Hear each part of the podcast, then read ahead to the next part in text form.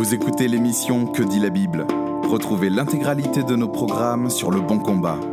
www.leboncombat.fr Bonjour et bienvenue sur l'émission Que dit la Bible. Euh, vous êtes en compagnie de Mandy Mirane-Vorsou et de Guillaume Bourrin. Bonjour Guillaume. Bonjour euh, Mandimbi. Alors Guillaume, euh, le- la question que nous avons au- aujourd'hui pour toi est assez délicate. Euh, euh, c'est que penser du racisme, surtout parmi les chrétiens Oui, effectivement, c'est une question délicate. On a reçu euh, des questions similaires à de nombreuses reprises, mais plus précisément la semaine dernière avec une, une sœur en région parisienne d'origine africaine qui en souffre et dans l'église et en dehors de l'église.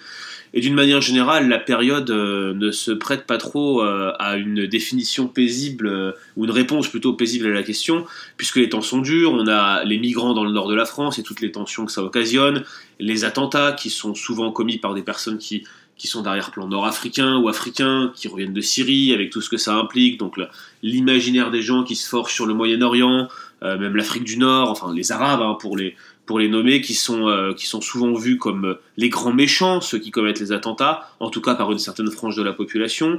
S'ajoutent à cela les tensions qu'on a de toutes parts avec la police, qui Mm. sont liées aux manifestations en France sur la loi travail, mais qui sont peut-être aussi euh, d'une manière plus profonde liées à tout ce rejet de l'état d'urgence et des- de, de ce carcan qu'ils ont l'impression d'avoir sur eux au travers de- des mesures qui apparemment, d'après le gouvernement, sont plutôt des mesures de protection. Donc vous voyez, tout ça, ça, ça se met ensemble pour rendre la question encore plus difficile actuellement. Et puis, euh, si on va sur la notion même de racisme, eh bien, il faut avouer que les frontières euh, de, de cette définition sont un peu difficiles à déterminer en fait. Où commence le racisme concrètement? À quel moment est-ce qu'on peut dire d'une personne qu'elle est raciste? Je veux dire, ici, on est quand même appelé à faire drôlement attention à la subjectivité. Ah. Je me souviens quand j'avais 15-16 ans, j'avais été en colonie, une colonie chrétienne, et il y avait un, un jeune homme qui était là, qui était d'arrière-plan chrétien. Je ne sais pas trop où est-ce qu'il en était avec le Seigneur, mais lui-même était euh, d'origine algérienne. Et il était euh, venu euh, dans cette colonie, tout content, ça se passait très bien. Et puis un soir, au, au repas, il avait eu une attitude, je crois, difficile à gérer pour les moniteurs, et l'un d'entre eux l'avait repris. Et devant tout le monde, il avait traité le moniteur de raciste. Le moniteur était d'origine syrienne. Donc c'était un petit peu drôle de, voir l'action, mais ce, qui- m'avait frappé, c'est la rapidité avec laquelle il en avait appelé au racisme. Et moi-même, de par mon arrière-plan, j'ai grandi en cité HLM, j'ai eu des relations avec toutes sortes de gens. J'ai souvent vu cette notion de raciste appelée dès qu'on est un petit peu acculé, vous voyez, et, et- et on a un peu du mal à, à en sortir. On s'en sert un peu comme un bouclier, comme un écran de protection. Néanmoins, le racisme existe, Mm. c'est indéniable. Et je vais vous dire franchement, moi je suis choqué hein, sur les réseaux sociaux, notamment des, des réactions de certains chrétiens qui sont euh, innommables, inqualifiables et qui ne devraient même pas exister. Ça, c'est le, le fait est là. La question est difficile, c'est pas simple, mais le fait est là. Alors, on va, d'abord tenter d'essayer de définir le racisme, puisque c'est euh, difficile de, poser un petit peu les, les frontières et les barrières de, de ce qu'est le racisme. Et puis, ensuite, on va essayer de voir ce que dit la Bible au niveau du racisme. Mais on va commencer par une définition. Déjà, il y a différents niveaux de définition. Le racisme, au sens strict du terme, il présuppose deux choses. L'existence, ou plutôt le postulat, de race humaine. Déjà, ce concept-là est fortement discuté. Est-ce qu'il existe des races humaines? Et deuxièmement, le racisme va considérer, en tant qu'idéologie, que certaines de ces races seraient supérieures à d'autres. Donc ça, c'est la définition du racisme stricto sensu. Mais il est aussi possible d'y lire une définition plus large, et c'est probablement celle qui est retenue par la majorité de nos auditeurs. C'est celle que donne euh, le dictionnaire Larousse, un dictionnaire bien connu, qui dit qu'il s'agit d'une attitude d'hostilité répétée, voire systématique, à l'égard d'une catégorie déterminée de personnes. Alors là, on a le droit à trois choses, trois éléments constitutifs. La catégorie déterminée de personnes, pas forcément ethnique d'ailleurs, euh, l'hostilité qui est répétée d'une part et systématique d'autre part, qui est donc une définition plus large. Donc le, le- le racisme va s'exercer ainsi de différentes manières. Ça va aller de la xénophobie, de quelque chose de pas avoué, Mm. mais de ressenti une peur de l'étranger, une peur de l'autre. Je me rappellerai toujours dans mon entourage d'une dame bien sous tout rapport, très sympathique, mais j'avais découvert qu'elle refusait d'acheter ses baguettes dans des boulangeries qui étaient tenues par des personnes euh, euh, d'arrière-plan nord-africain. Pour quelle raison Elle a jamais pu me l'expliquer? Le fait est qu'elle s'est retrouvée finalement dans un endroit où toutes les boulangeries autour d'elle étaient étaient euh, tenues par des Nord-Africains, donc elle a bien été obligée d'y aller. Il s'avère que le pain était même meilleur. Mais, donc cette xénophobie, elle n'est pas, pas avouée, mais elle existe. Et puis, euh, ça peut aller jusqu'aux injures, voire à la violence. Et puis, ultimement, l'expression même du racisme, finalement, c'est le génocide. Lorsque l'on constate, euh, comme on l'a vu euh, au Rwanda, par exemple, euh, que des communautés tout entières s'entre-déchirent et ça finit avec un massacre Ouais. communautaire. Euh, c'est ce qu'on a vu aussi avec le génocide arménien, le génocide de, des juifs pendant la guerre de 39-45. C'est une manifestation ultime du racisme. Alors, qu'est-ce que la Bible dit au sujet du racisme Eh bien, on va procéder par étapes. Et la première question qu'on va se poser, c'est est-ce que la Bible parle de race? Et là encore, euh, bah, qu'est-ce qu'on met derrière le mot race? Mm. Parce que franchement, le mot race, euh, dans euh, l'imaginaire collectif, il a pris toutes sortes de connotations. Techniquement parlant, ce terme s'applique aux animaux, et le plus souvent aux animaux domestiques, et ça désigne en fait un rang taxonomique, une, euh, une- un levier de classification qui est inférieur à l'espèce. Donc vous avez les espèces, par exemple le canidé, le chien, et en dessous vous avez les races, vous avez le teckel, l'épagnol, euh, le, le, le bâtard, on va dire, non c'est un croisé de plusieurs, de plusieurs races en quelque sorte, mais c'est un, c'est un rang taxinomique inférieur à l'espèce. Et au 19e siècle, probablement sous l'influence d'une certaine forme de naturalisme qui voyait l'humanité comme une espèce somme toute euh, semblable aux autres, certains vont appliquer ces catégorisations aux humains et l'on va se retrouver avec des critères raciaux qui vont porter sur la religion, sur la nationalité, sur l'origine ethnique et surtout sur la couleur de peau. Et je pense que c'est vraiment euh, le souci de notre auditeur. Voilà, la- de- pour notre auditeur, c'est la couleur de peau qui gêne. Mhm. Euh, c'est- elle, est, elle est- elle est de couleur noire et donc elle se sent stigmatisée par rapport à ça. Mhm. Alors, est-ce que la Bible différencie les peuples selon des critères géographiques ou religieux? Eh bien, certainement, oui. Euh, la couleur de peau, par contre, est très peu évoquée dans la Bible comme un critère taxonomique, même pas du tout. C'est mentionné parfois comme pour caractériser un peuple, mais ça c'est jamais le critère de base par lequel Dieu va déterminer quel est le peuple. Euh, N'en déplaise à ceux qui essaient de voir en Cham le fils de Noé. euh, le tout premier noir, Mhm. c'est absolument faux, c'était Oui. plutôt le père des Sémites, hein, donc ça c'est un, un mythe tenace mais un mythe qui est faux, Mhm. et euh, la couleur de peau ne sert pas réellement de base taxonomique, de base de classification dans la Bible. Cependant, parler de race, lorsqu'on envisage la classification biblique, c'est franchement galvaudé. Euh, L'Ancien Testament parle plutôt de famille, mishpat, mishparat, vous voyez, euh, de clan peut-être. Euh, c'est traduit par la Bible des Septante comme un ethnos, un, peuple, un groupe de peuples, c'est ce qui est repris dans, dans le Nouveau Testament. Allez, faites de tous les ethnos, de toutes les nations, des disciples. Et la Bible, elle donne des explications précises à l'existence de ces groupes de peuples. Elle donne des explications généalogiques et narratives absolument précises quant à la séparation de ces peuples et à leur diffusion tout autour de la Terre. Et elle va donner une Donc ex- leur situation géographique. leur situation géographique, mais aussi le fait qu'elles soient parties dans certaines régions ou d'autres. Et, et on va y revenir, mais elle fournit une explication même originelle qui va fixer l'unicité de la race humaine malgré cette dissémination. C'est c'est Adam, et surtout c'est Babel, qui va, qui va servir à disperser l'ensemble de la race humaine qui n'avait qu'une seule langue, qui n'était qu'un seul peuple. Donc la, la Bible présente euh, le, le genre humain comme quelque chose d'unique, et pas comme une succession de races qui seraient séparées les unes des autres.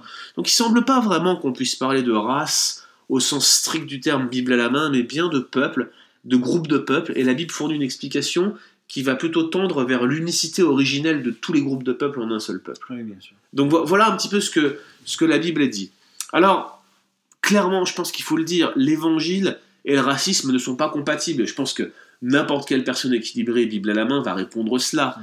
Mais au-delà de l'aspect humain, est-ce, qu'est-ce que la Bible concrètement dit par rapport à cela?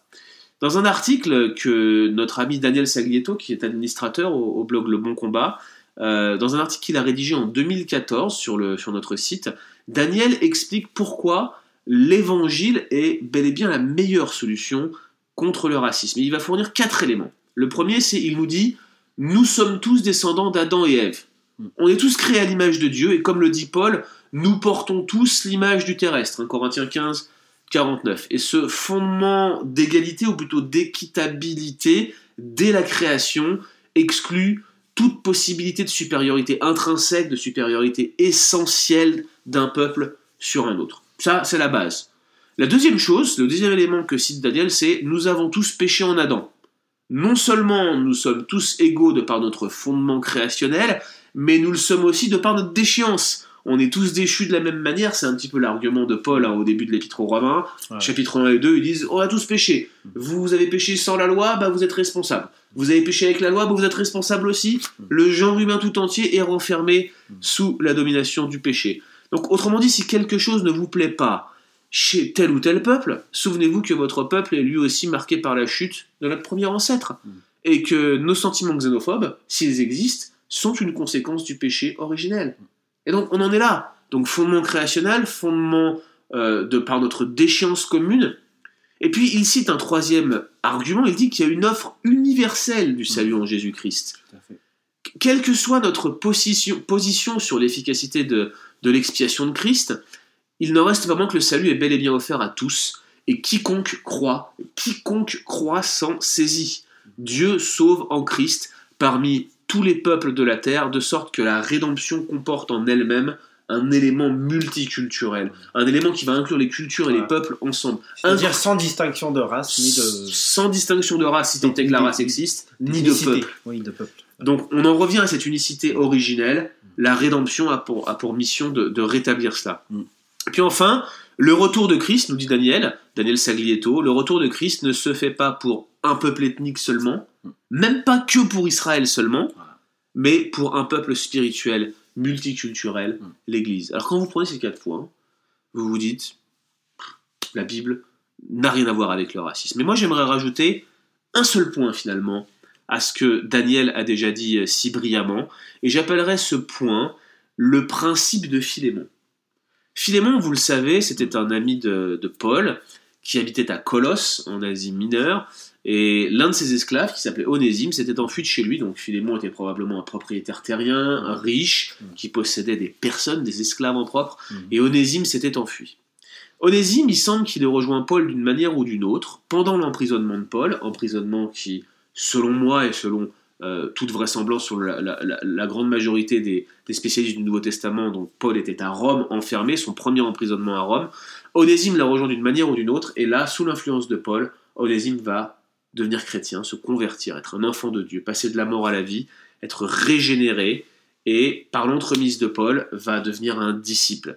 Et Paul va écrire une lettre à Philémon, c'est celle qu'on a dans nos Bibles, la lettre à Philémon. Il va la donner à Onésime qui va la porter, et va demander à, à Philémon de pardonner d'une part à, Mhm. à Onésime, et il va lui dire aussi Renvoie-moi Onésime, car dit-il, il m'est utile. Mm. Mais au détour de sa lettre, Paul va donner un argument puissant à Philémon, et le voici, je, je vous le lis, hein, c'est versets 15 et 16 de l'épître à Philémon. Peut-être Onésime a été séparé de toi pour un temps, afin que tu le retrouves pour l'éternité. Non plus comme un esclave, mais comme supérieur à un esclave, comme un frère bien-aimé de moi, particulièrement, et de toi à plus forte raison, soit dans la chair, soit dans le Seigneur. Mhm. Et ce que, ce que Paul est en train de dire à Philémon, à, euh, oui, à Philémon ici, c'est que lorsque tu seras rentré dans l'éternité, lorsque tu auras pleinement pris possession de la vie éternelle, lorsque tu auras quitté tout ce qui t'attache dans ce monde, alors tu n'auras plus d'esclaves. Pourquoi ne pas commencer à vivre dès maintenant selon la vie éternelle qui t'est réservée? Car, chers amis qui nous écoutez aujourd'hui, nous croyants, nous sommes bien sûr appelés à vivre dès à présent selon la vie qui sera la nôtre dans le ciel. Amen. Il faut pas attendre le ciel pour goûter aux joies du ciel. Et il faut pas non plus attendre le ciel pour commencer à vivre dès maintenant cette vie par laquelle nous sommes appelés à vivre dans le ciel. Ça s'appelle la sanctification. Calquer notre vie présente sur notre vie future. Et cette approche coupe court à toute forme de racisme dans l'Église, parce que l'Église est le lieu qui devrait montrer d'avance ce que le ciel est. Et si l'Église commence à témoigner d'une forme de racisme, que ce soit de par ses membres, ou que ce soit de par sa manière de se comporter à l'extérieur, qu'est-ce qu'on est en train de montrer de ce que le ciel est? Nous montrons une bien piètre image du ciel Ou par sa structure, ou par ses méthodes. y compris par sa structure ou par ses méthodes. Et croyez-moi, je ne suis pas en train de stigmatiser les personnes qui ont des couleurs de peau blanches. J'ai vu des églises ethniques, j'en ai vu, et j'ai vu comment dans les églises ethniques, c'est souvent l'ethnie dominante Voilà. qui va, qui va avoir tous les postes à C'est responsabilité une très bonne remarque en fait. au mépris des critères bibliques, ou alors souvent ça va être soit l'ethnie dominante, soit les blancs, parce que vous savez, les blancs sont toujours vus comme euh, le peuple supérieur. C'est souvent ma- malheureusement un, un complexe qui n'est même pas lié aux personnes d'arrière-plan euh, occidentaux européens. C'est souvent les, les autres ethnies qui voient le blanc comme ça, vous voyez, et qui vont leur donner des responsabilités dans l'Église. Mais, mais le concept même d'église ethnique est un non-sens. Ça, ça ne tient pas la route. Si nous vivons dans une société multiculturelle, l'église devrait être multiculturelle. Et moi, j'admire, il y a une église à Ponto Combo, euh, qui est aujourd'hui d'une taille assez grosse pour, le, pour la France. hein. Je ne sais pas combien ils sont aujourd'hui, ça fait quelques temps que j'ai pas pris de nouvelles de, de leur croissance, mais c'est une église en croissance.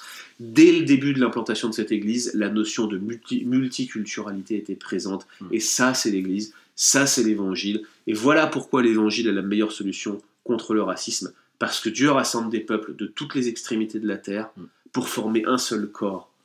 Et ce Un seul corps est un. Voilà. Et voilà pourquoi Mm. l'évangile n'a rien à voir avec le racisme. Eh bien, euh, c'est des superbes éclaircissements. Guillaume, merci pour euh, euh, ces paroles et ces rappels surtout qui, nous rappellent l'importance de l'évangile pour la solution contre le racisme, que ce soit pour nous-mêmes ou pour les autres qui nous côtoient et surtout pour l'Église qui devrait propager cet évangile et donner un bon témoignage de cet avant-goût du ciel déjà dans la communauté chrétienne. Euh, merci. Merci à vous, chers auditeurs, également de nous avoir suivis. Et à très bientôt pour euh, une autre émission de Que dit la Bible Merci d'avoir écouté cet épisode de Que dit la Bible. Retrouvez l'intégralité de nos programmes sur Le Bon Combat. www.leboncombat.fr